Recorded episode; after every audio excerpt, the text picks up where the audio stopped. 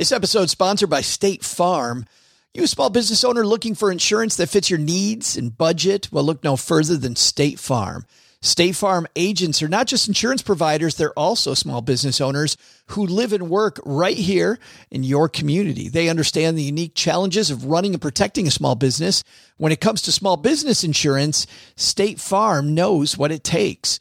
Create a plan that fits your needs and your budget. State Farm agents are ready to help you choose personalized policies that truly understand your business.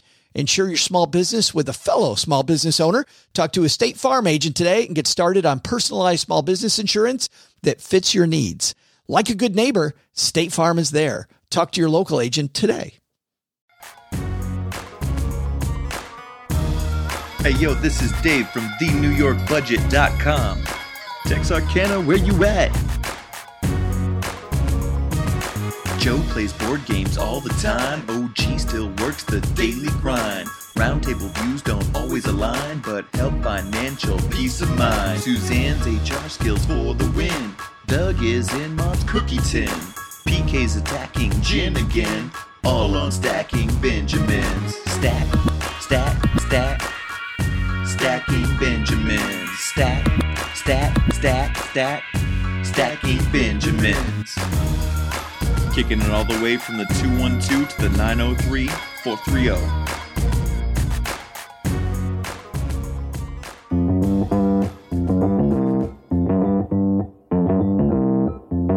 Live from Joe's mom's basement, it's the Stacking Benjamin Show.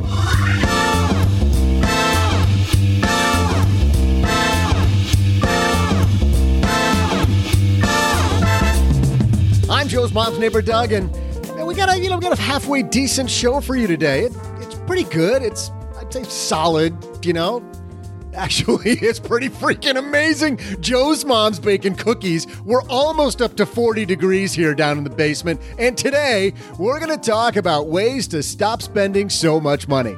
Here to help us, we welcome the author of the 30 Day Money Cleanse, the fiscal femme herself, Ashley Feinstein Gerstley.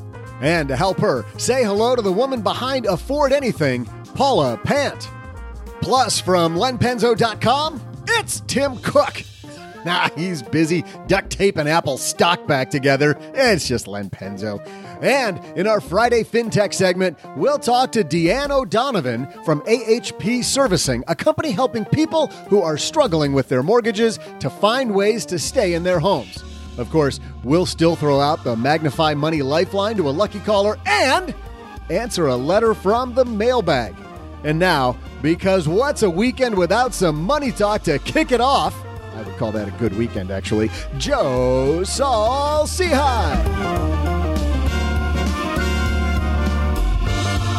Absolutely, money nerds. We got to kick off a weekend with some awesome money talk. Isn't the way everybody starts off their weekend? Hey there, I'm Joe Saul-Sehy, Average Joe Money on Twitter. And we have a band of merry people on my dad's uh, shortwave. Let's start in the desert where I believe we have Paula Pant standing by. Yeah, I jumped the gun a little bit. I tried to say hello before you started recording. I know you're you're saying hi to Doug, which you, we, we all know is a big mistake. But now that we are rolling, hello. Hello, Happy New Paula. Year. Happy New Year to you. It's funny we're three weeks into the new year and we're still saying Happy New Year. What's up with that? Uh, happy almost February. Do you write any checks anymore? Occasionally I do. I actually just wrote a check yesterday, So like a physical paper check. So when are you going to have to stop writing 2018 and crossing it off on your checks? Like what month does that happen? Geez, yeah, probably by December. Right. And a guy who's still writing 1992 on his checks from a bunker deep underneath Los Angeles, it's Mr. Len Penzo.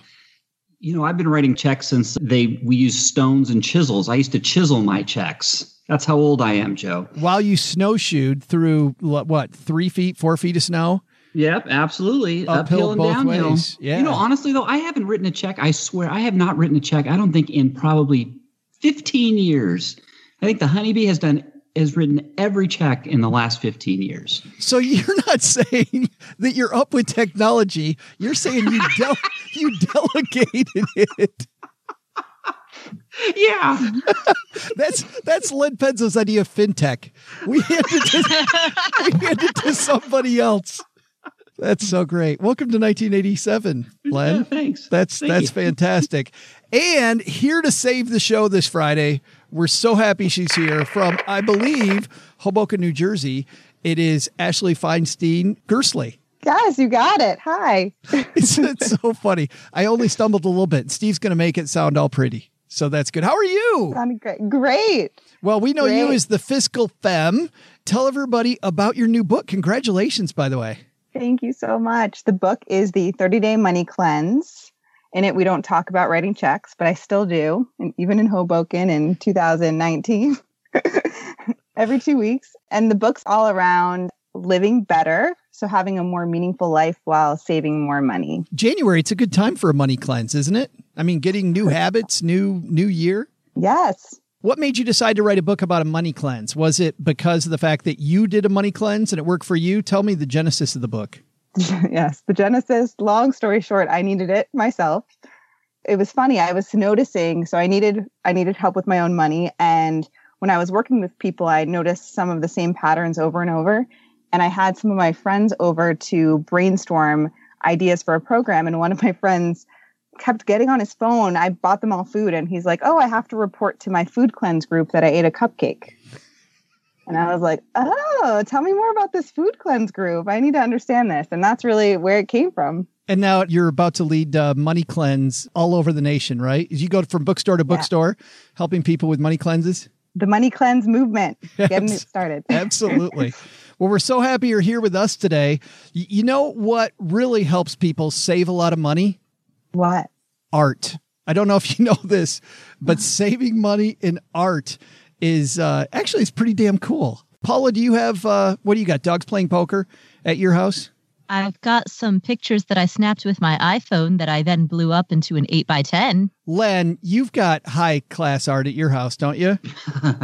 Uh, you know what? I have no art on my walls whatsoever. Zilch, nothing. Oh, oh, oh, let me take that back. I do have one piece that I bought in Colombia for a whopping $40, and it was like the biggest art expense I had ever made, and it terrified me. And what's it worth now?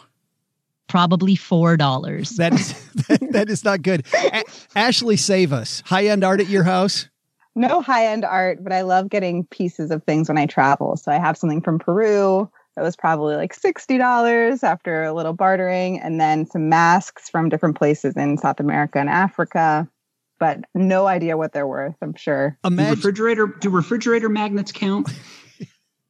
It. De- it depends on how I got obs- lots of those. obscure the collection is and how big the sucker is who's going to buy it on the other end. But thanks to Masterworks for supporting Stacking Benjamins. Masterworks is the first art investment platform where you're actually not investing in any art that apparently Ashley, Len, or Paula would own, but you're investing in art by real artists. Do you have, have you ever looked at the rate of return actually on fine art? Masterworks is the first art investment platform that allows you to invest in the world's most valuable paintings. Visit masterworks.io and reserve your shares. Thanks to Masterworks for supporting the show. We got a great show today. We got Ashley here with us. We're going to talk about how to save some money. So let's get the party started. Hello, darlings. And now it's time for your favorite part of the show our stacking Benjamin's headlines. Our headline today comes to us from Budgets Are Sexy. This is a, a piece that uh, our friend J. Money wrote back in May, but I absolutely loved it. He says, Want to stop spending money? Get busy. Apparently, Paula, what Jay says is if you just fill your day full of stuff, you won't have time to spend money, which I think in some ways is brilliant. Yes and no. So he is correct in that sometimes people spend out of boredom. And so when you have a big, expansive day and nothing to do with it, you'll fill it by going to a restaurant or going shopping. So, in that way, sure, busyness can be an antidote to spending. On the other hand, sometimes you are so busy that you end up spending additional money on conveniences, ordering takeout or ordering food delivery, for example. And in that way, being busy can cause you to spend more in order to buy back some time. It's a double edged sword. Yeah, well, you must see that, Ashley, with your money cleanse, that people work long hours and then 8 9 o'clock at night, like we, we're still unpacking the basement. And at like 9 o'clock at night, we still haven't eaten yet. We're like, screw it, let's go out and get something. And all of a sudden, the restaurant budget's blown. Right. I'm starving now. I need something now. Yeah. 100%. And I was in the same camp. I really resonated with his story because I was an investment banker, made the big bucks, had no free time, had, was sacrificing my life and health, and had no time to spend money. So it really wasn't a stressor. And then I switched jobs and had all this time again and wanted to make up for lost time and was spending so much money by keeping busy, but going to restaurants and taking French class. Still don't speak any French.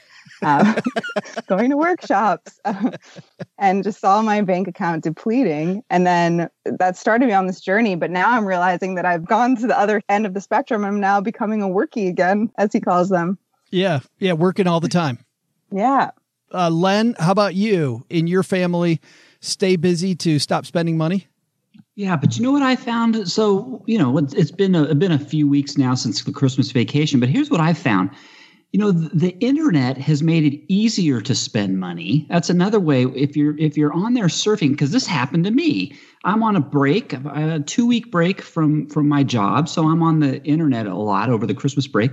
And I tell you what, I spent I mean, just on on myself, I think I spent close to five hundred dollars of um, just various things shopping while I was. And this is after the Christmas holiday. This is during the period between Christmas and New Year's, and I was spending money. It was so easy, and it really is because I had nothing else to do. So you know, you got to watch that. The internet kind of makes things you know makes it harder for you to save if you're not if you're not watching yourself. So stay busy away from the internet and you're good. Go play some basketball get out do something but stay away from that internet. Absolutely. So easy to spend money. One click yeah. at your door. It is. It's too it's too and you get it oh well i don't want to get off track but it's just and you get things within a day. It's just it's just crazy. I spent 50 bucks today len on dartboard supplies. Oh awesome. Dartboard i've done that supplies. Too. what a, I got done and I thought, what a waste of money. And I, I, totally, I totally should have taken it all back. And I'm like, no, well, I, you know, it's this one time thing. It's going to make the basement, you know, we need a dartboard down here to, to, uh, I, I don't know, put pictures of podcasters we don't like and throw darts at it. You should put the names of individual stocks on the dartboard and then invest in whatever you hit. You know what we should do, Paula? We should put a picture of that damn eight ball on the, on the dartboard and throw hey, hey, darts. Real quick, you just brought it up, so I have to tell you. Here's one of the things I bought. Ask ask the eight ball a question, Joe. Oh, Ashley, what's a good yes no question? About anything? Yes, about Yeah. anything.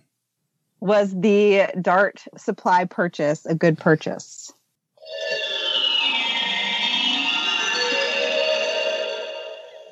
You can rely on that. So don't return it. And I That's thought one of my the- I That's thought one of the things I bought. I thought my purchase was stupid. that is so awesome. I can't wait for next year. Let's just fast forward to next January. and do that segment amazing. That that's that's fantastic. Uh, he talks about this. He says, of course, you know, if you get busy doing a bunch of things, the other parts of your life suffer dearly. Friendship, sanity, health again. Why is that always getting in the way? But financially speaking, the more you work, the more you save and earn. You must have found that uh, when you were an investment banker also, Ashley, friendships kind of go out the window as well. Yeah, I used to only be able to make plans with people in at least groups of three so that if I had to cancel on them, they wouldn't be alone. Oh, that's, it's really sad. I know. Smart, actually. That's very That's very strategic. thoughtful. Yeah. That's very Yeah. thoughtful of you. I didn't want to leave them out to dry. So that is smart. But when you're thinking about your life that critically, like, like I gotta inter- have somebody else come because I might not make it. You know, I'm really taking a liking to Ashley. I mean, she, she she's very thoughtful. She she invites other people to places. She doesn't want to leave anybody hanging. She buys food for people. You know, I mean, what I mean, just awesome. But it sounds like Len wants to be a mooch over it. like, wait, when did I buy food for people? Oh, I thought you said you bought cupcakes or something. Cupcake oh, I did. You're right. I did. That's right. In exchange for their brain power, though, it was kind of a trade. So Oh, it, Oh, it was well, a crap. bribe. There, there we go. The cupcake Bribe. bribe gets us every time. Uh, he says "I- I- this doesn't mean to go out and become a workaholic. Being a hustler's kick ass. I'm not going to lie, but it's not the only way to keep yourself from the mall. If you're smarter than us workies, as as mm-hmm. we mentioned earlier, you'd fill your days with other productive use of your time instead. I want to go through a few of these, such as learning, you can learn anything with the internets these days. Didn't work that well for Len. He learned where the new magic, improved magic eight ball is. But actually, you went and took a class using the Right. internet, I assume. And, and that didn't really work either. Right. It's kind of what his list reminded me of is I have a phrase I called frugal joys. So using frugal joys would be a good strategy to save money because they're free or inexpensive things that fill your time and make you happy. That are based on like what makes you happy as an individual versus things like I did, dinner, buying courses, doing workshops, going out, buying drinks, the things that really add up. Paula, that sounds a lot like you. And I wonder if you think that also resonates with you. And if I'm right, and it does, do you think about yourself being frugal when you're doing that stuff, or is it just stuff you've come to appreciate and you like doing? I think it's just stuff that I I like doing. I mean, the thing that I appreciate about the list in this article is that he talks about how there's a difference between being productive and working. And so all of these things that are productive, like learning or reading or decluttering your home, they give you a sense of satisfaction, like deep internal satisfaction, and to that extent they're enjoyable and and productive. He's got uh, reading down. Len, you a big reader? Yeah, I am. I'm a big reader. Yeah, mostly a nonfiction. Yeah. One thing I didn't see on the list, which is really productive too, doing things yourself, do it yourself projects. Not only are you saving money, but you're you're not spending money, but you're saving money doing things that you would be paying somebody else to do. Yeah. Learning, like watching YouTube videos and learning how to fix things around the house, that kind of thing. Absolutely, yeah. Yeah. Unless you damage them. And then Right.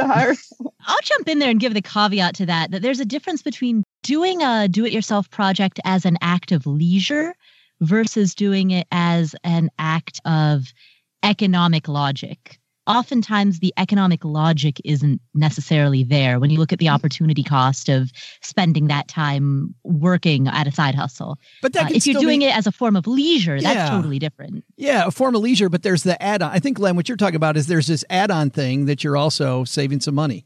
Absolutely. Yes. I mean, And is it your, could feel good to look at something that you've created. To be like, wow, I made that.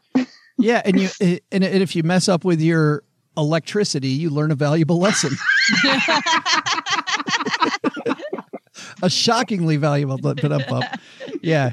Getting outdoors and walking, hiking, soaking it in, decluttering your house, fixing stuff up, exercising, joining a sports reg, rec league, taking up intriguing hobbies, writing, drawing, painting. Actually, it's funny when I first became addicted to board games, it was because my family in eighth grade decided to not buy a television because a, TV was pretty expensive. We didn't think we needed it. My parents thought we could get better grades.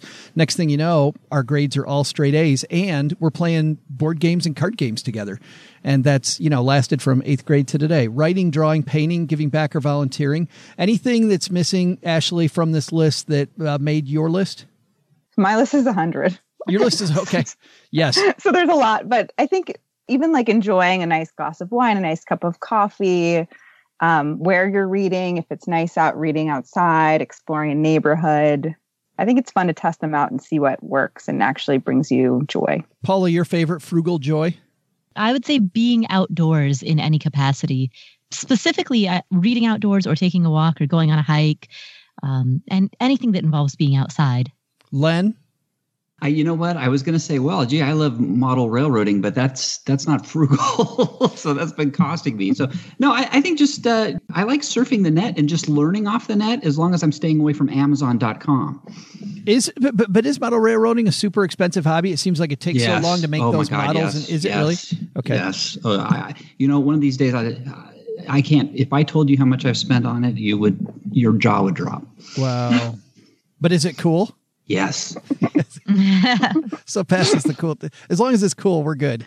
He says your mission this week is to not spend a dime outside your work hours. I don't care what you do with yourself, but try and go and go an entire work week without spending a single thing. Do you put people through anything like that, Ashley, during your cleanse? In the cleanse in the first week, I have them list out all their expenses and categorize them into one of three buckets frivolous, need, or not sure. And then I challenge them to let go of all frivolous spending for the seven days. Gotcha. Paula, have you ever? I'm sure you've done something like this where you did a no spend week. No, I've never done anything No? like that. Mm-mm. Not just for. I, I I just thought you'd experiment and do it for fun. No. It sounds like the type of thing I would do, but I, Yeah. I've never tried it. And not because you think there's necessarily some efficacy there. You know what I mean? You're like w- wasting time on not spending $2 on something, but just for a good time. Yeah, I mean, I'm, I'm, I'm willing to try it. you Yeah. know. Uh, Len, how about you? You and the honeybee decide to go a week without spending any money? Oh yeah, back way back when, you know, when we first bought uh, this house, yes, we had we had many weeks where there was no spend weeks. Yes, but not lately no. Those days are gone. I had no, and I've I've talked about this elsewhere, but I had back in the early days of my career when my credit was shot, and I had credit card companies after me, and just everything was a mess. We had no spend weeks, not because we didn't, we were trying to be good, but because there was no money to spend. there, just, there was nothing. I remember we took up bird watching just because, just because it would kill the day.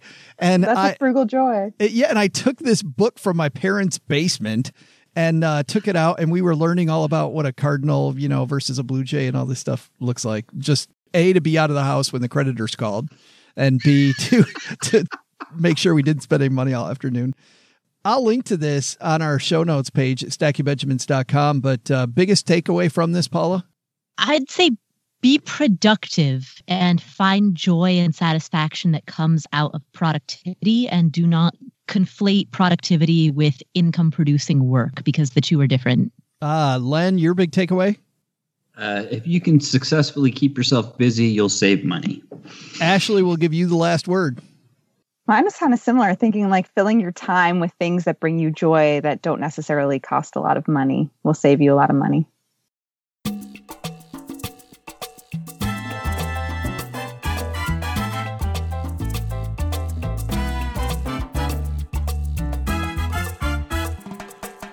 Increasingly intrigued by these investment opportunities that have a lot to do with not only making a good return, but also doing some good in your community. So when I heard about AHP servicing, I thought this would be interesting to learn about with you. Here on our Friday FinTech segment, we don't endorse any of the companies that come on here. They're just things I found interesting that I think that you and I can learn about together. So I'm super pleased that we're going to talk about helping people today who are struggling to stay in their house and at the same time, maybe earning some money on an investment. Let's say hello to DeAnn O'Donovan from AHP Servicing.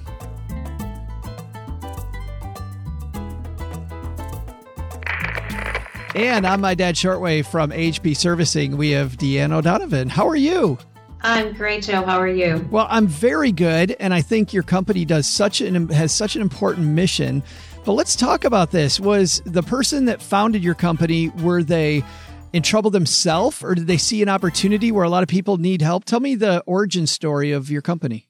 Yeah, terrific. So, our company was originally founded as American Homeowner Preservation back in 2008 at the heights of the Great Recession. And it was founded by George Newbery. George had been in commercial and residential real estate, and he had an ice storm in his largest holding, uh, and that really devastated his holdings. So, he avoided bankruptcy, but spent a lot of time trying to settle his debt. And based on what he learned through that experience, his brainchild was to start American Homeowner Preservation, buy loans at a discount that were defaulted, and then work with the homeowners to modify those loans and keep them in their home. Nice. And in terms of success rate, keeping people in their home, you guys have been very successful doing that, I know. Yeah, we have. So, you know, what we try to do is give our borrowers as many options as possible to give them the ability to be in the driver's seat. So, we'll offer them the ability to modify their mortgage and stay in their home. We will offer them the ability to do a discounted payoff if they're able to refinance at a discount. Or we will look at doing a deed in lieu of foreclosure if they've already vacated the property or they want to get out from under the debt. Um, and then obviously we do need to foreclose. Sometimes that's a last resort. And so typically for the loans that we purchase, somewhere between 20 and 30% of the loans end up in foreclosure. And the balance of those loans, we're able to find a cooperative solution with the borrower. Now, you work with uh, two different types of people listening to the show people maybe that are struggling with their mortgage, and on the other side, people that might want to invest. in helping people. So I want to talk to both of these groups, but let's start with people struggling. If somebody's listening and they're struggling, do they call you or do they end up with you somehow? Do you how how does that how does that interfacing work if someone is listening and they're like, "Wow, I'm in trouble right now." Do they call you? They only call us if we've already purchased their mortgage. Uh, we do get a lot of people reaching out to us asking us if we can buy their mortgage. Unfortunately, it doesn't work that way. We're typically buying large pools of mortgage, so I'm not able to call up, you know, Chase or Wells and say, "Hey, I'd like to buy Mrs. Smith's mortgage." We're buying them in pools, and then we're reaching out to those homeowners. So that's how it works on the borrower side. And then on the investor side, we're crowdfunded, so somebody will purchase an interest in our fund they can buy in with as little as $100. And then we use that money to purchase the mortgages. And then we pay the investor a return of up to 10% per year. Got it. So let's dive into that half then. So uh, for the average investor, you said it can be it's $100 or more that people can buy into one of your funds. Let's talk about how those funds work. When I put $100 into a fund with you, what happens? Sure. So they can set it all up online. We're a highly automated company, so they can either speak to somebody in our investor relations team or they can just go to our website, make their investment. They have the opportunity to make repeat investments if they want to use this as a saving vehicle.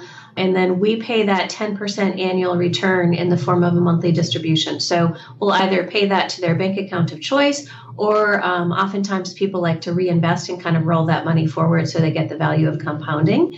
And we have best efforts liquidity. So we try to have, you know, we have no lockup period. So the fund horizon is five years. So, Joe, if you were to invest $1,000, we use best efforts to return that principal of $1,000 within five years no guarantees. But then we also use best efforts to, you know, if something changes three years from now and you need that thousand dollars back, we use best efforts to return that principal investment to you. And that's very unique in this industry. I'm not aware of any other crowd funded alternative real estate company that does that. No, I used to work with some close ended REITs, like baby REITs and it, getting your money out was incredibly difficult. And what they would do often when you could get your money out before whatever X period of time was, that principal, it was um, once a quarter, you know, that you could apply to get it out. Uh, there were certain time frames. Does it work that way? No. So somebody can make a request to redeem at any time.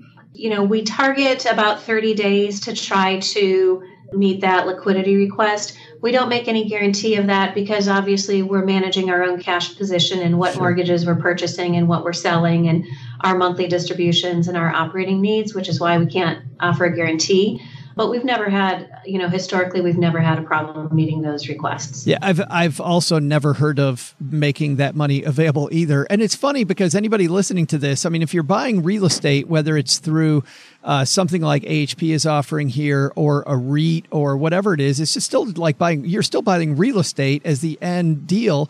And think about this: if you buy a house, you can't like peel off the bathroom two years from now because because you have a short term liquidity need. So I would think going into it, you would think you said five years at a time usually.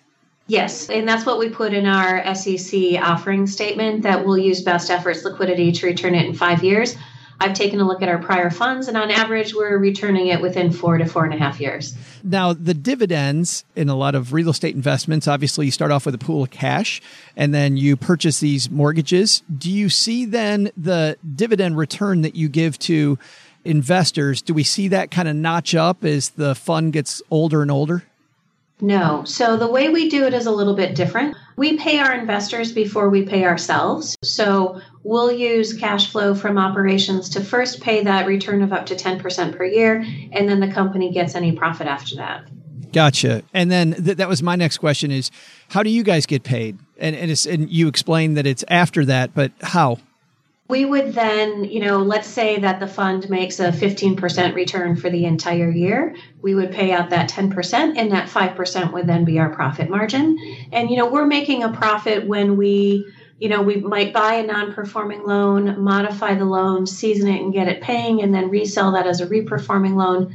So we would make a profit on that because a reperforming loan that's paying obviously is worth more than a loan that's not paying. You know, when we take properties back as REO and we sell them, we would typically, you know, make a profit on that as well. And we're buying, you know, hundreds of loans to thousands of loans so that you also get that portfolio effect. And I think for potential investors in the fund, that's a really important distinction because a lot of the real estate alternatives, they're not buying something that's diversified, right? They might buy a fractional share in a single property or they might buy a few where maybe they have investments, fractional investments in five or 10 assets, but we're buying thousands of loans. And so, you know, nobody is going to make a profit on every single asset that they buy. Right. So when you get that portfolio effect, it really smooths out your earnings. You know, it's funny because you mentioned a couple times returns of, of up to 10%, which everybody listening, I think, would think what I think, which is that's an awesome return. But there's obviously no such thing as a free lunch, too. I mean, people got to know what they're getting into. There has to be, DeAnn, I would think, for that type of return, a little bit of risk here.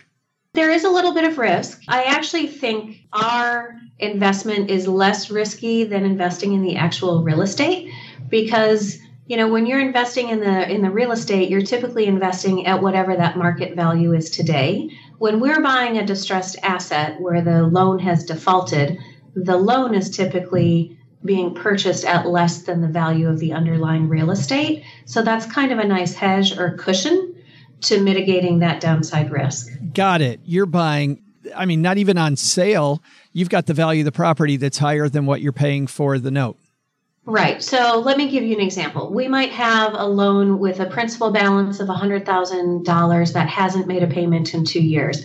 We might buy that loan for thirty or $40,000. Our goal is obviously to get the loan paying. But let's say in that particular instance, we take a deed in lieu of foreclosure. Well, when we do the due diligence to buy that loan, we get a BPO on the underlying collateral. So when we're purchasing that loan, we would already know we're buying it for 40,000 the Yeah, is underlying a- collateral is 60 what does a what does a bpo mean? Because Oh, I'm you, sorry. you lost me there. You do this every Okay. day and we don't. Yeah thank you for for asking that question. I try not to use acronyms but every once in a while one slips out. So that's a broker's price opinion. It's basically think of it as a light appraisal. It's typically done by either an appraisal company or a real estate broker. And so we'll find out what the value is of that underlying collateral before we buy the loan Got it. so that we can mitigate our risks yeah so you have an idea of what you're getting into is what you're saying yes Yeah, got you. Okay. And then you said some people when they finish up the 4 to 5 year years and the commitment period is over, they then are able to then just automatically reinvest? So, with our funds, they're Reg A offerings, so they're regulated by the SEC. And so we have a two year offering period. So, our most recent fund launched in November of last year. So, that'll be open to investors for two years or until we hit 50 million in investments. Then it will close. And then we'll return, we'll make best efforts to return principal within five years of your individual investment versus five years of the fund closing. Got you. And is it open to all investors or is this only open to accredited investors, DeAnn? I'm so glad that you asked that. We're open to both accredited and non accredited investors. And we do that deliberately because we've had borrowers and other folks like that that, you know, we've been able to help who want to pay it forward by investing in one of the offerings. And so, you know, we take those extra steps to be available to non accredited investors. And, you know, it's also more administratively burdensome, if you will, to take an investment of as little as $100. But we do that because we really believe that too often these types of investments are only open to accredited investors. Yeah. The site is ahpservicing.com. Is that where people go if they want more information? Yes. Awesome. Well, I like this idea, DeAnn, of helping people at the same time as, uh, I guess somebody said once to me, doing well while you're doing good. I think that's, uh, that's a lot of fun. Thanks a lot for hanging out with us for a few minutes and explaining AHP servicing to us. Joe, thanks so much for having me on the show. Hey there, trivia nerds! And by nerds, I pretty much mean if you're still listening, you are the cool kids at the lunch table. Anyway, I'm Joe's mom's neighbor, Doug. And who had the brilliant idea to move this show a thousand miles north? So freaking cold up here! How cold is it? I'll tell you how cold. It is so cold, someone spilled hot coffee on me and I faked them. It is so cold, the politicians up here have their hands in their own pockets. It is so cold that I can't even get into a heated argument with OG about his mom. I'm telling you, it's cold. Well, one thing that's fun about being cold in the cold weather is cold weather sports.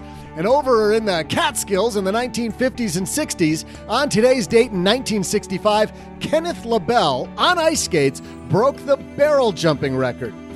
That's a thing? Okay, hey, here's today's question How many barrels did he jump? I'll be back with the answer and maybe a space heater in just a moment.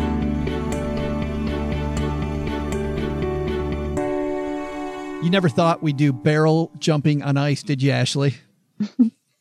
no, I thought it'd be something that I'd look dumb for not knowing the right answer to some hard trivia, but this, I don't know if I could be expected to know. Oh, I thought you were going to say, but it's barrel jumping, and that's my favorite sport. and I know everything about barrel jumping. How big are these barrels? Of course, I know how much uh, Kenneth LaBelle jumped. I don't know the answer to that. What I do know, though, is this we don't have any record recording of him doing that one but we do have a recording of his previous record the year before. And by the way, for people listening to the show a long time, they think we're about to play some spoof thing. This is this is not a spoof. this actually is the the recording of him setting it the year before. So let's let's listen. This is him winning the 14th annual barrel jump championship in Grossinger, New York, one year earlier.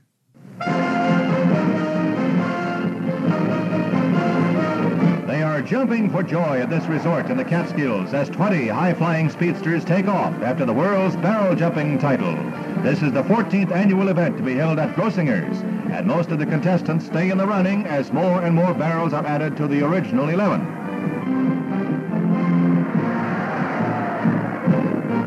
Now there are 16 in line, and that means a jump of at least 28 feet to clear them all.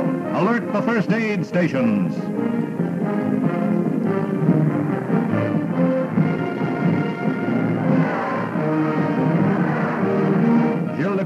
Montreal does pretty well, but his second jump is short, and the Canadian settles for second place. 16 is an unlucky number for most of the contestants. Gerald Lacour of Quebec City counts himself out. That leaves it up to Kenneth LaBelle, defending champion from Lake Placid, New York. His theme is Roll Out the Barrels, I'm Hot Today. He's the only one to clear the 16 obstacles, and he takes the trophy home for another year. Mary Ann Mobley, a former Miss America, does the honors. And that in itself was worth jumping for. Hey, Ken? we 1964 we got to end everything with a little sexism right, right, right at the end of the newsreel we have to have that so 16 barrels the year before was the record he broke the record the following year Ashley, you're playing on behalf of OG, who is in last place with zero so far. Paula has a win. Len has a win in 2019. So would you like to guess first, second, or third? I think I'll go first. All right. Paula, would you like to get, well, actually, Paula won last week, which means Len gets to decide next. Well, then I'm going to take last. Deal. And so, Paula, you're going in the middle. So, Ashley, it was 16 barrels a year earlier. How many barrels did he jump this time? I'm going to guess 17 barrels. I don't know how much room for improvement there is in barrel jumping each year, but I think there might have been some technological innovation. Just who knows? all right, all right, Paula, you're second. Ashley's got well, I, 17 locked in. I I don't mean to be a jerk, but I guess I'm gonna Ashley guess 17. I'm gonna guess 18. uh, I mean, because I, I agree. I don't think that you could really advance more than about a barrel a year. I mean, in your experience of barrel jumping, how could you do more than a barrel a year? Right. Len, we got 17 and 18. Well, you know, this could be a trick question. Did you say he broke the record the following year? He broke, I guess you didn't say anything, did you? He, broke the record, yes. Oh, he did break Doug the record. Doug said he broke okay. the record, yes. I was going to say, because, hey, he may, he may only cleared 12 or something. He, oh, okay, well. He, he cleared more Well, barrels. geez, this is this is a no-brainer then. If if uh, Ashley said 17 and Paula said 18, then I'm going to say 19. we have we have so many dumb trivia segments. This might have. This might have you got like 30. Might might have want to pick a better question. might have been the best one yet. Uh, stressed. Shocking guesses. All right. Let's let you guys stew on that for a second. We'll be right back. Well, big thanks to Masterworks for supporting Stacking Benjamins. Just like Stacking Benjamins is a unique show in the financial community, Masterworks is a unique investing platform because you have an opportunity to invest in some of the greatest works of art ever. In fact, when I go to masterworks.io and I look under active offerings, let's take a look right now.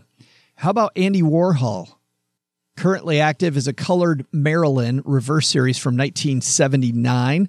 And I think you probably know who Andy Warhol is, but they explain there exactly what it is, how much they paid, and then performance of similar works in the past.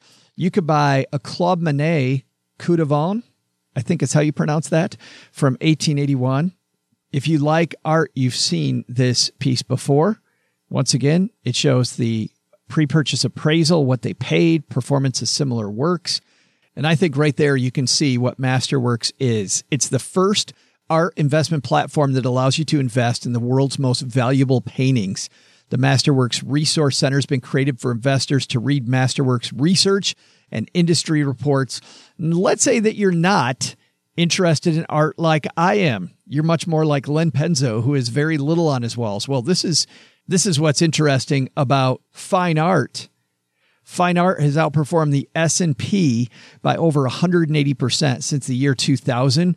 Art's exhibited strong risk-adjusted returns over the last 20 to 50 years. Blue chip art which is defined as the top 100 artists, that's outperformed the S&P 500 by more than 250% without dividend reinvestment or 180% with dividend reinvestment between 2000 and the end of 2017. Art is one of the least correlated asset classes to the stock market, making it a great way to diversify. It's uncorrelated with other investable art classes in the last 40 years. Art, cash, and the 10 year U.S. Treasury note those three asset classes have the lowest correlation with U.S. financial markets. According to a recent study by Deloitte, 88% of wealth managers now recommend including art and collectibles in one's investment portfolio. I remember, by the way, when I was a financial planner, I didn't recommend art, and it wasn't because I didn't want to get into it. It's because this Andy Warhol painting I would have had to go out and buy back in the day. Cue all the Joe Old Guy stories.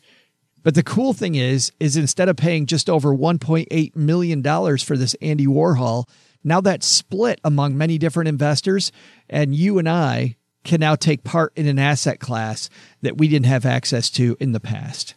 Here's how to read more about the active offerings currently.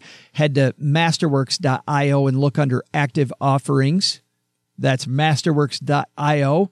Visit masterworks.io to reserve your shares also. See the disclaimer also at masterworks.io forward slash disclaimer. So, Ashley, you've got 17. How you feeling about that one? I'm really stressed. Do it. now I'm nervous. Doing OG proud? No? Maybe? I hope. We'll see. Paula, 18. You think he's over two more barrels? He's over the barrel twice?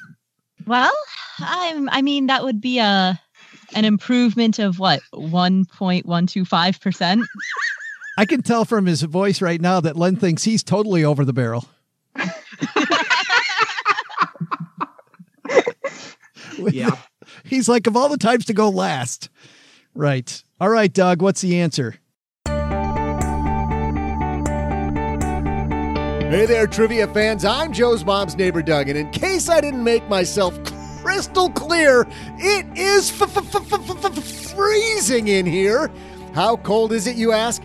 Here's how cold it is. The optician in town is giving away free ice scrapers with every new pair of glasses. It is so cold I chipped a tooth on my soup. It is so cold, Joe's mom's teeth are chattering in the glass. okay, I'm sorry. I didn't think that she would care. Anyway, all right, let's get you to today's trivia answer, shall we? Especially now that Joe has just made it a ton easier. Did I ask for help? I don't think so. Here was the question Kenneth LaBelle on ice skates broke the barrel jumping record. Here's today's question How many barrels did he jump?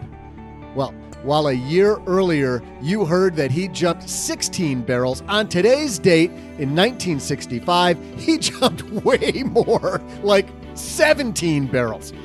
Speaking of jump, time for me to jump on upstairs and apologize to Joe's mom before she cuts me out of tonight's dinner plans. See ya! Yay! Ashley, that was a smart ah. move going first. That was one of the first times it actually paid to go first. You know what, u- Usually going last is the big winner. So Hey, Good for you. Now we know. I feel, I feel happy too because I had I completely agreed with you. Right. We have the strategy. We knew there weren't any innovations. the good news, Ashley, we give you for being the winner, we give you a twenty percent raise over what you were already being paid for, to be here. So congratulations. I think OG owes you a cupcake. I think OG totally does. Oh, you a cupcake. Hey, guess what? There's uh there's somebody who needs our help, guys. Uh, we're going to have the Magnify Money helpline segment call right now. Magnify Money, where you can easily compare, ditch, switch, and save. You know, over 92% of the products out there online, Ashley, are found at magnifymoney.com. Did you know that? I did not know that. Isn't that amazing? Where you can very easily compare checking accounts, savings accounts, play the credit card reward game. If you're somebody who's already done the challenge, they've already done the cleanse, they already understand how to manage their money and they pay off their credit cards. If you don't know how to pay off your credit card and you haven't done that yet, don't play the credit card reward game. Instead, go to Magnify Money to look to pay less interest to the man. Head to stackingbenjamins.com forward slash magnify money for more so you can compare, ditch, switch, and save. And today we're going to help out Paul on the Magnify Money line. Say hi, Paul. Hi, Joe and OG. I'm Paul from London, and here's my scenario. I have recently learned that a new company is offering shares for £150 each. I expect the company's share price to rise to approximately £1,000 within months. So here's my question Do I use money I have immediately available, which is £3,000, to buy 20 shares, or take a loan of £10,000 and buy approximately 70 shares? Thanks, your advice would be much appreciated. And I never learn anything from this show. I'll try and keep stacking Benjamins. Thank you, Paul. What do they do? They wouldn't call it though, Paula, stacking Benjamins in London. Y- You'd be stacking Elizabeth's, Yeah, stacking Elizabeth's. I think. Yeah, right. But but thanks for the stacking Her Majesty. If you know what I mean. I don't, I don't know what I mean. Uh, Len, let's start with you. Paul's wondering he's got this great opportunity, new stock, sounds like an IPO. Does he use his available money or does he uh, go big and take a loan and apply some leverage? Yeah, that's uh. Well, I, I'd like to know how he knows for sure that this thing's going to go to a thousand. I, you know, if, I, I wouldn't do that. You know me, Mister Risk Free. I, I would I would never buy on margin to uh, try and uh, leverage something like that, especially if you don't know. I don't know how he knows for sure that this thing's going to go to a thousand because it could just as well go to fifty. So uh, I would not borrow money. Um, by the way, Paul, you know, Paul, I didn't really, That, when as soon as I heard Paul, I was like, "This is the guy that works on my navigate. He's on my navigation on my car." Same. He's you've got your Do the British setting. you've got the you got the UK guy. Yeah, he's the UK guy on my. I mean, perfect. Yeah, Paul, we're on to you. We know what your day job is. we know I have the you. boy band one on. You do. It sings the directions. Cheryl has one on her car, which is the Australian guy, and uh, and she calls him Lee, and I think she made up that name. But but anyway, Lee, when when we lived in Texas, there were these roads which were FM, like FM forty two, FM one eighty five, which is farm to market road. Lee, because he's in Australia, goes. Take a left at Federated States of Micronesia, 421. it always made driving around Texas feel like we're, you know, in in the uh, Pacific. It was really nice. But but anyway, but quick, if he quick jump in. yes, So there's one in which they use the voice of Homer Simpson as the navigation, and if you take the uh, correct turn, he goes woohoo, and if you take a wrong turn, he goes don't. don't. it's so awesome. I always thought there should be one. Well, actually, you, you live in New York. I always thought there should be like the rude New Yorker. It's like, hey man, where the you going? That'd be a great one. We need that one. The Homer Simpson one, I'd be making wrong turns on purpose just so I could be here in tow all day. I could see the honeybee yelling at you for that. Just drive there, Len. Just just two more wrong terms. But if he does know for sure, Len, you know, and he can keep a secret, it sounds like the loan he wants to take isn't big enough. Wouldn't he take all the money he could possibly get his hands on? Well, of course, if you know, but you don't know. I mean, my goodness, I, you know, if you're positive, then go for it. But just be be wary of the risks. That's all. Ashley- like you know me, I'm Mister Risk Free. So Well, Ashley, what do you think? Should he take a risk here? I was a little in the too good to be true boat as well. And I was like, is this some insider trading? How do you know um, what's going to happen here? And also, even with the cash he had available, was curious if he already had his rainy day fund or what the goal was with the amount of money that he's going to use for it. Because, like Oh. Len mentioned, it could go down, it could go technically to zero. Good point. So if it's his last three thousand dollars, you wouldn't do that either, Right. or three thousand pounds in this case. I'm sorry. So I have a lot of questions. I guess. Well, and you worked on Wall Street. Have you ever heard of something that's a sure thing where you're not going away in handcuffs? Mm. I haven't. Yeah. haven't. Paula, how about you? never invest an amount of money that you're not willing to lose. And so the problem with taking out a loan is that if you're wrong and this stock drops instead of rises, now you're on the hook for paying that back. So you'll end up worse off if you take a loan and things don't go the way that you expect them to. So I absolutely would not take a loan. And and I agree with you Ashley. I also would only invest that initial 3000 if you can survive losing it. I like the way that engineers think in this case, Len, which I believe the way that you guys operate, the, the way engineers operate is you first examine all the things that could possibly go wrong, even if you think they're not going to go wrong, and you try to eliminate all those things. Isn't that true? Yep, that's true. And I was just about to say belt and suspenders, but um, sometimes it depends. Sometimes we will do without the belt and suspenders if it's a, if uh, people aren't involved, people's safety. But yeah, so uh, you, you got to check what can go wrong. And I'm telling you, if that stock goes to fifty. And I think the word is quid, isn't it? Don't the British call uh, their their money quid? Fifty quid. If it goes to fifty quid instead of a thousand quid, you really screwed the pooch. Is that a British because saying? you've just borrowed you've just borrowed ten thousand quid or whatever you were going to borrow, and the stock just went down by half, and you are really hurting. So My thing is though, I can see Paul yelling at his device right now, going, "No, no, no." I don't know, but I know. You know, I'm sure that this isn't going to go badly. And I've had people in my office when I was a financial planner that said that. No, no, no. I know this is going to go great. I'm like, that's fine. That's fine. But let's say it doesn't. I mean, something crazy happens. Let's say it doesn't. What would you do if you lost all this money? And then we end up having a completely different discussion. absolutely, and that's but Paul needs to look at that. He really needs to. He we'll go back to what Paula said too. Is you got to go back and look. Can you afford to lose that money you're borrowing? Let's just assume it goes. The stock goes to zero. Can you afford it? And not not be sick about it. I hadn't thought about the fact this might be his cash reserve too. This might be his emergency fund. Actually, I mean that's that's a little scary. You get rid of every dollar, every every pound. I'm going to do that over and over. Every Every pound. Yeah, Every that's where I went because he was talking about if he wanted to invest more, he would be borrowing.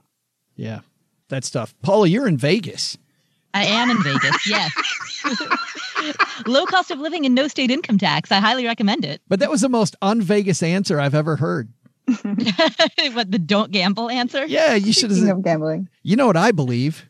I believe you just put it on black, right? Uh, thanks for the question, Paul. If you've got a question for us, head to stackingbenjamins.com forward slash voicemail. You know what's cool? Paul's taking home the greatest money show on earth t shirt, which is just an awesome Brad Lark design. Stackingbenjamins.com forward slash voicemail. That's going to do it for today, guys. Let's find out what's happening where you all live. Ashley, thanks so much for hanging out with us today. Thank you for having me. It was really fun. So, where do people find the book? Everywhere. And also the fiscalfemme.com. I saw a photo of you with your book like in a in a bookstore window. How cool is that? It was so cool. It was a very surreal moment. That is that that is awesome. And then at fiscalfemme.com, that's not the only thing going on there is the book. What else do you have happening there? Because you have always have something fun happening at your website.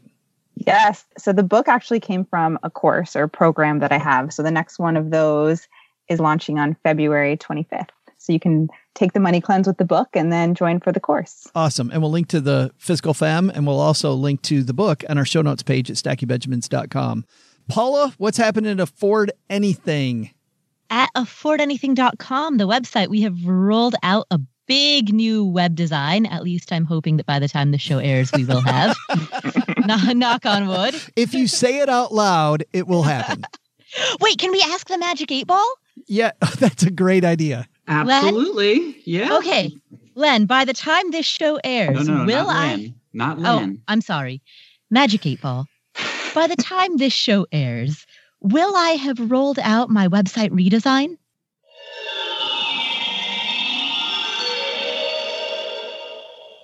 Definitely yes. Yay! I gotta say, Len, this this eight ball is exactly like the damn last one. Where the second we start asking his stuff, it's like, yeah, sure, yeah. Points to yes. This is a very positive eight ball. It is incredible. It runs in the family, I It guess. does. it is. It is definitely learned from its older brother or sister. I don't know. Eight balls. I don't know. Uh, Len, what's happening, Len? At oh, oh, the podcast. We didn't talk about the podcast, Paula. What's going on there? On the Afford Anything podcast, we have an interview with Cal Newport where he talks about digital minimalism, which is a philosophy of technology use that's very minimalistic. It's about only using the few apps that offer the highest benefit rather than cluttering your phone with apps. And he actually ties it into the FIRE movement, the Financial Independence Retire Early movement. How does he do that? Tune into the Afford Anything podcast to find out. Oh, look at that little hook. the, uh, not her first rodeo. Uh, have so? Did you just say that minimalism, digital minimalism, has a lot to do with minimalism? Did you say that sentence? Uh, that digital minimalism has a lot to do with fire, with the fire movement. Oh, I thought you said digital minimalism has a lot to do with minimalism. I'm like, well, that's why it's in the name. I, I, I don't know. Maybe it also has tons to do with digital. Yes, it has lots to do with digits. Yes. Uh, Len, what's going on at that amazing lenpenzo.com? You know, Joe. First off, I, I appreciate me going last, but sometimes it's really it's really hard to follow. You know, I had to follow somebody who's got a book published and she's off in the bookstore. Then I got to follow follow buying another people- accom- I got to follow another accomplished woman who's got a big website redesign and she's got a podcast. And now you're going to ask me what I've got, and now I'm going to have to tell you. And this is going to sound so stupid. Uh, this is really probably a bad choice to let me go last, but I'll tell you, I have an article that I worked so hard on. If I was king, how would credit cards actually work? So I know that's really uh, just sounds really impressive after what we just heard from the two ladies here, but uh, that's all I've got, and I'm sorry. No, And I I'll want to try to read get it. better next time. Sounds great. knowing you though, Len, they would work a little differently than they do currently. Oh yeah. Yeah, slightly. I, I can't wait help, to read Joe. it. It's still it's still not enough. I'm just we're all dancing, man. We're all trying to help. Yeah. All right, guys, that's going to do it for today. Doug, take it from here, man. What should we have learned today? So, what should we have learned today? First, take some advice from Ashley Feinstein Gerstley and get creative when it comes to stopping yourself from spending money. Maybe J Money from Budgets Are Sexy has a good point. Keep yourself busy with free activities that you love, and you might find your budget cleans itself up in a hurry. Second, struggling to stay in your house? Maybe working with a company like AHP Servicing is in your future. At the very least, finding help from people who are experts in the problem area you're currently dealing with can help you get much further down the road, often at little or no cost. But the big lesson? Do not expect Len Penzo to know how many barrels anybody can jump. That guy's in Southern California. Now, if it were like surfboards or like suntan bottles or something, I don't know. How how many surfboards could I jump? Huh. Or sharks. I could jump the sharks so easily. Or maybe like beach volleyball players from that Top Gun scene. Hmm. Or maybe people wearing like Mickey Mouse ears or Wow, the Possibilities are endless. Special thanks to Ashley Feinstein Gerstley for joining us. You'll find her new book, The 30 Day Money Cleanse, wherever books are sold. Thanks also to DeAnn O'Donovan from AHP Servicing for stopping by. You'll find out more at ahpservicing.com. Paula Pant appears courtesy of AffordAnything.com. And special thanks to Len Penzo from lenpenzo.com. This show was created by Joe Saul-Sehy, produced by Richie Rudder Reese, and engineered by the amazing Steve Stewart. Online, visit us on Twitter at, at SBenjaminsCast or on our Facebook page. I'm Joe's mom's neighbor, Doug, and there's a 73% chance that I played Chuck on Happy Days. SB Podcasts may receive payment on the show from sponsors and guests in the form of books, giveaway items, discounts, or other remuneration. There's no way you would take advice from these dorks, but like Joe's mom always says, don't take advice from people you don't know. This show is for entertainment purposes only, and before making any financial moves, consult with a real financial advisor.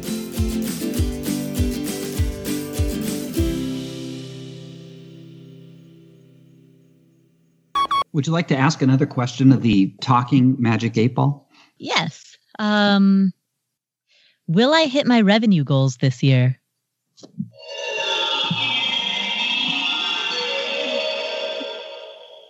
Everything points to yes. nice. That sounds like Zoltar down at the arcade. I haven't even heard everything he says. There's supposedly there's 30 different responses, and I think I've only heard about 10 of them. I think you just Len, got I ripped think off. This is a really good use of money.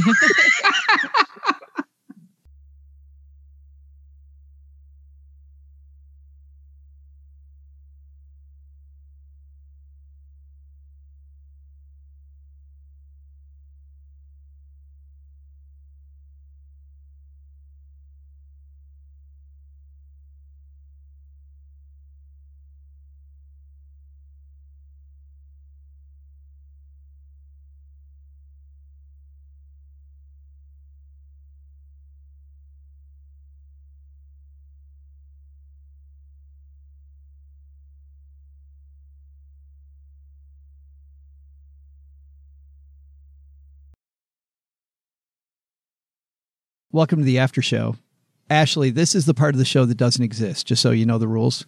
What happens in the after show stays in the after show. We don't talk about it. And we've had we've had people that have been on here, by the way. We had a guest on about a month ago who we explained the rules to, and then she immediately goes on social media and was like, We had a most hilarious after show. And it was funny because our fans were like, What the hell are you talking about? you can't talk about it. So just just I won't get angry. My posse will get angry. Just just so you know. We have secret safe. We have people, Ashley. We have people who will follow up. You'll get a knock on your door. No. Uh you know what? We talked about spending less money today with J. Money's Budgets Are Sexy article. And I thought it'd be fun to talk about mistakes, right? I mean, we do things that are so great all the time and everybody online is always showing everyone how great they are. I thought it'd be neat to show the other side that even people who are great with money sometimes look back and go, what the hell did I spend money on? Like a magic eight ball that talks or something like that. I am just curious before we start, Len. Yes. How much was it? The eight ball? Yes. I think it was 12 bucks. totally worth it. Totally. Totally. Yes. Okay. 12 bucks is below the meter. You're like, okay, that's that's great. We will clearly get $12 worth of entertainment. We should reimburse you that 12 bucks. Cuz cuz we're going to use the crap out of that eight ball. Uh, who would like to go first? Ashley, you have a story for us? I do. I actually I could take a lot of time on stories. if you have a bottle of wine, some a few hours. And there we go. But one that was really bad where I spent too much money. I remember when I was an intern in my investment banking job, one night I went out with my friends and I got us all bottle service. Just me. I just paid for it myself. You just paid for full bottles of wine for everybody. No, like a bottle a bottle of vodka at a club that was it was five hundred dollars. Oh my god. I was 21, and I remember I called my dad the next day to brag, and he was like, "Wow, that was so stupid." Thought, oh yeah, that was really stupid. Were you bragging to him at the time that five hundred dollars was cool? Like you're like, hey, Yeah, guess what? I I, spent five bragging. hundred. Yeah, because you're a baller. I'm a baller, and I had my own money, and it was not his, and I, um, uh, yeah, that was put me right down to size. That was really dumb, and then I realized it was so dumb. I took people out to dinner one time. I thought we were going Dutch Street, and it turned out we weren't. And there's those awkward moments where where you realize that you're picking up the check, and then you're like, "I would have never ordered that bottle of wine if I wouldn't have known we weren't splitting it." Who ordered the Caesar salad? That's right. Yeah, yeah.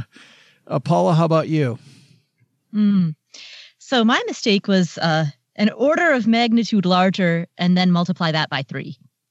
So mine was that our triplex, uh, the very first rental property that that I ever bought. Uh, we made the mistake of trying to do the renovation as cheaply as humanly possible, and part of that meant living there while it was being renovated. And to put this in perspective, what that meant, like when we demoed that, we ripped out everything. So there was no stove, there was no refrigerator, there was no there was only one source of running water in the entire home and it was the tap of a bathtub. So there was no shower, there were no sinks.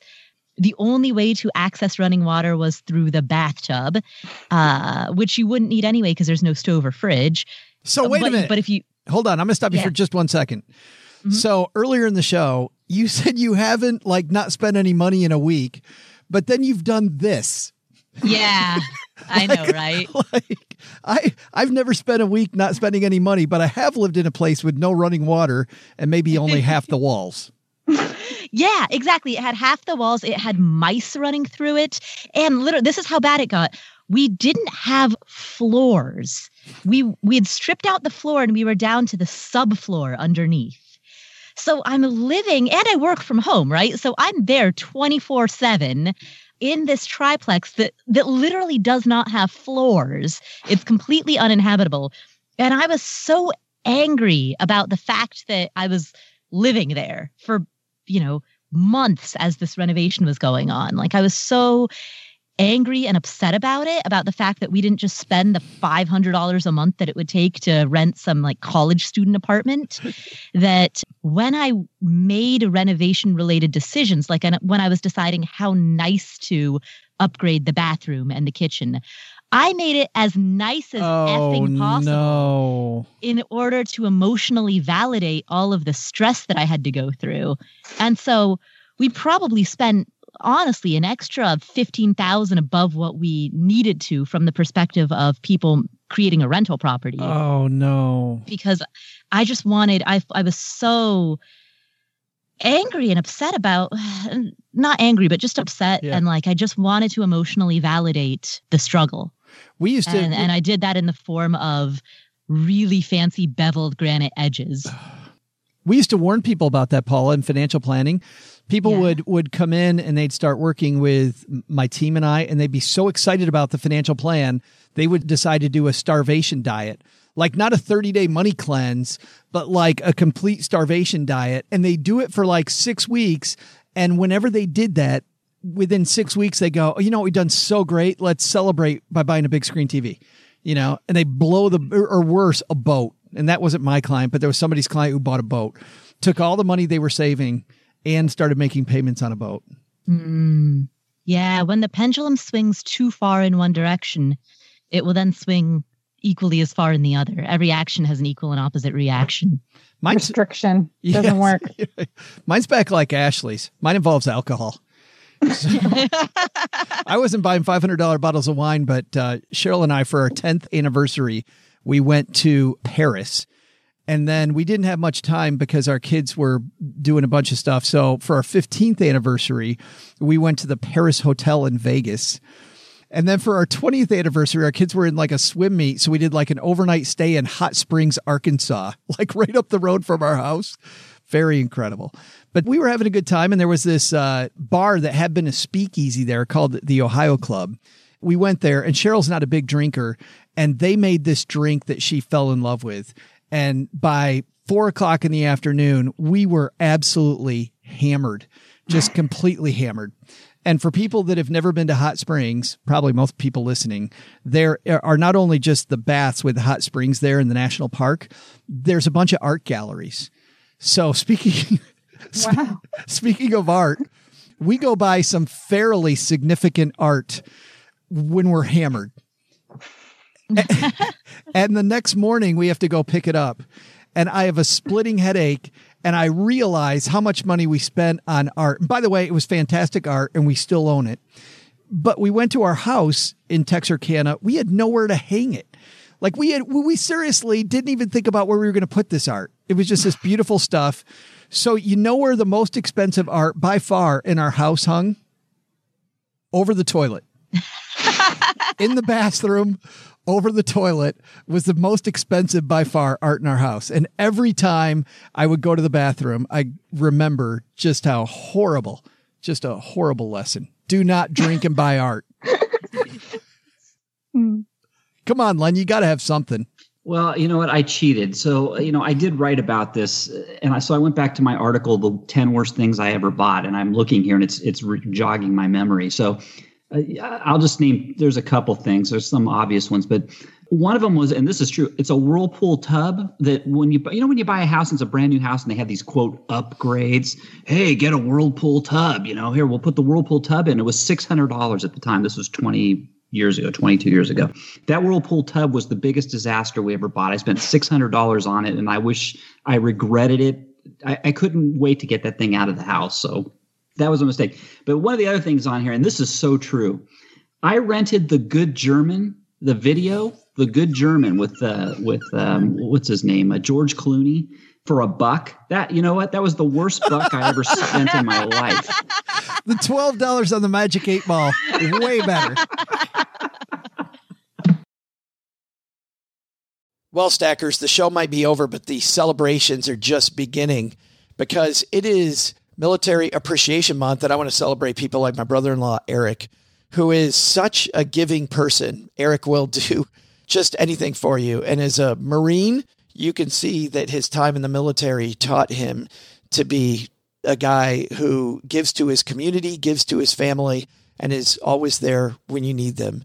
This Military Appreciation Month, Navy Federal Credit Union wants to celebrate members like Eric who go above and beyond.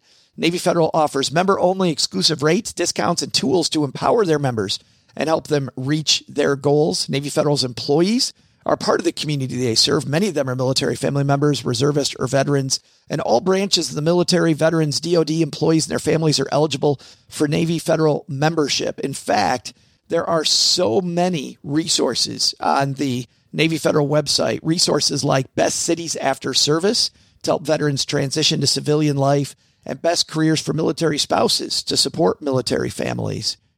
Visit NavyFederal.org slash celebrate, and you'll see all of their Military Appreciation Month offers and other Navy Federal offers. Navy Federal is insured by NCUA, Equal Housing Lender.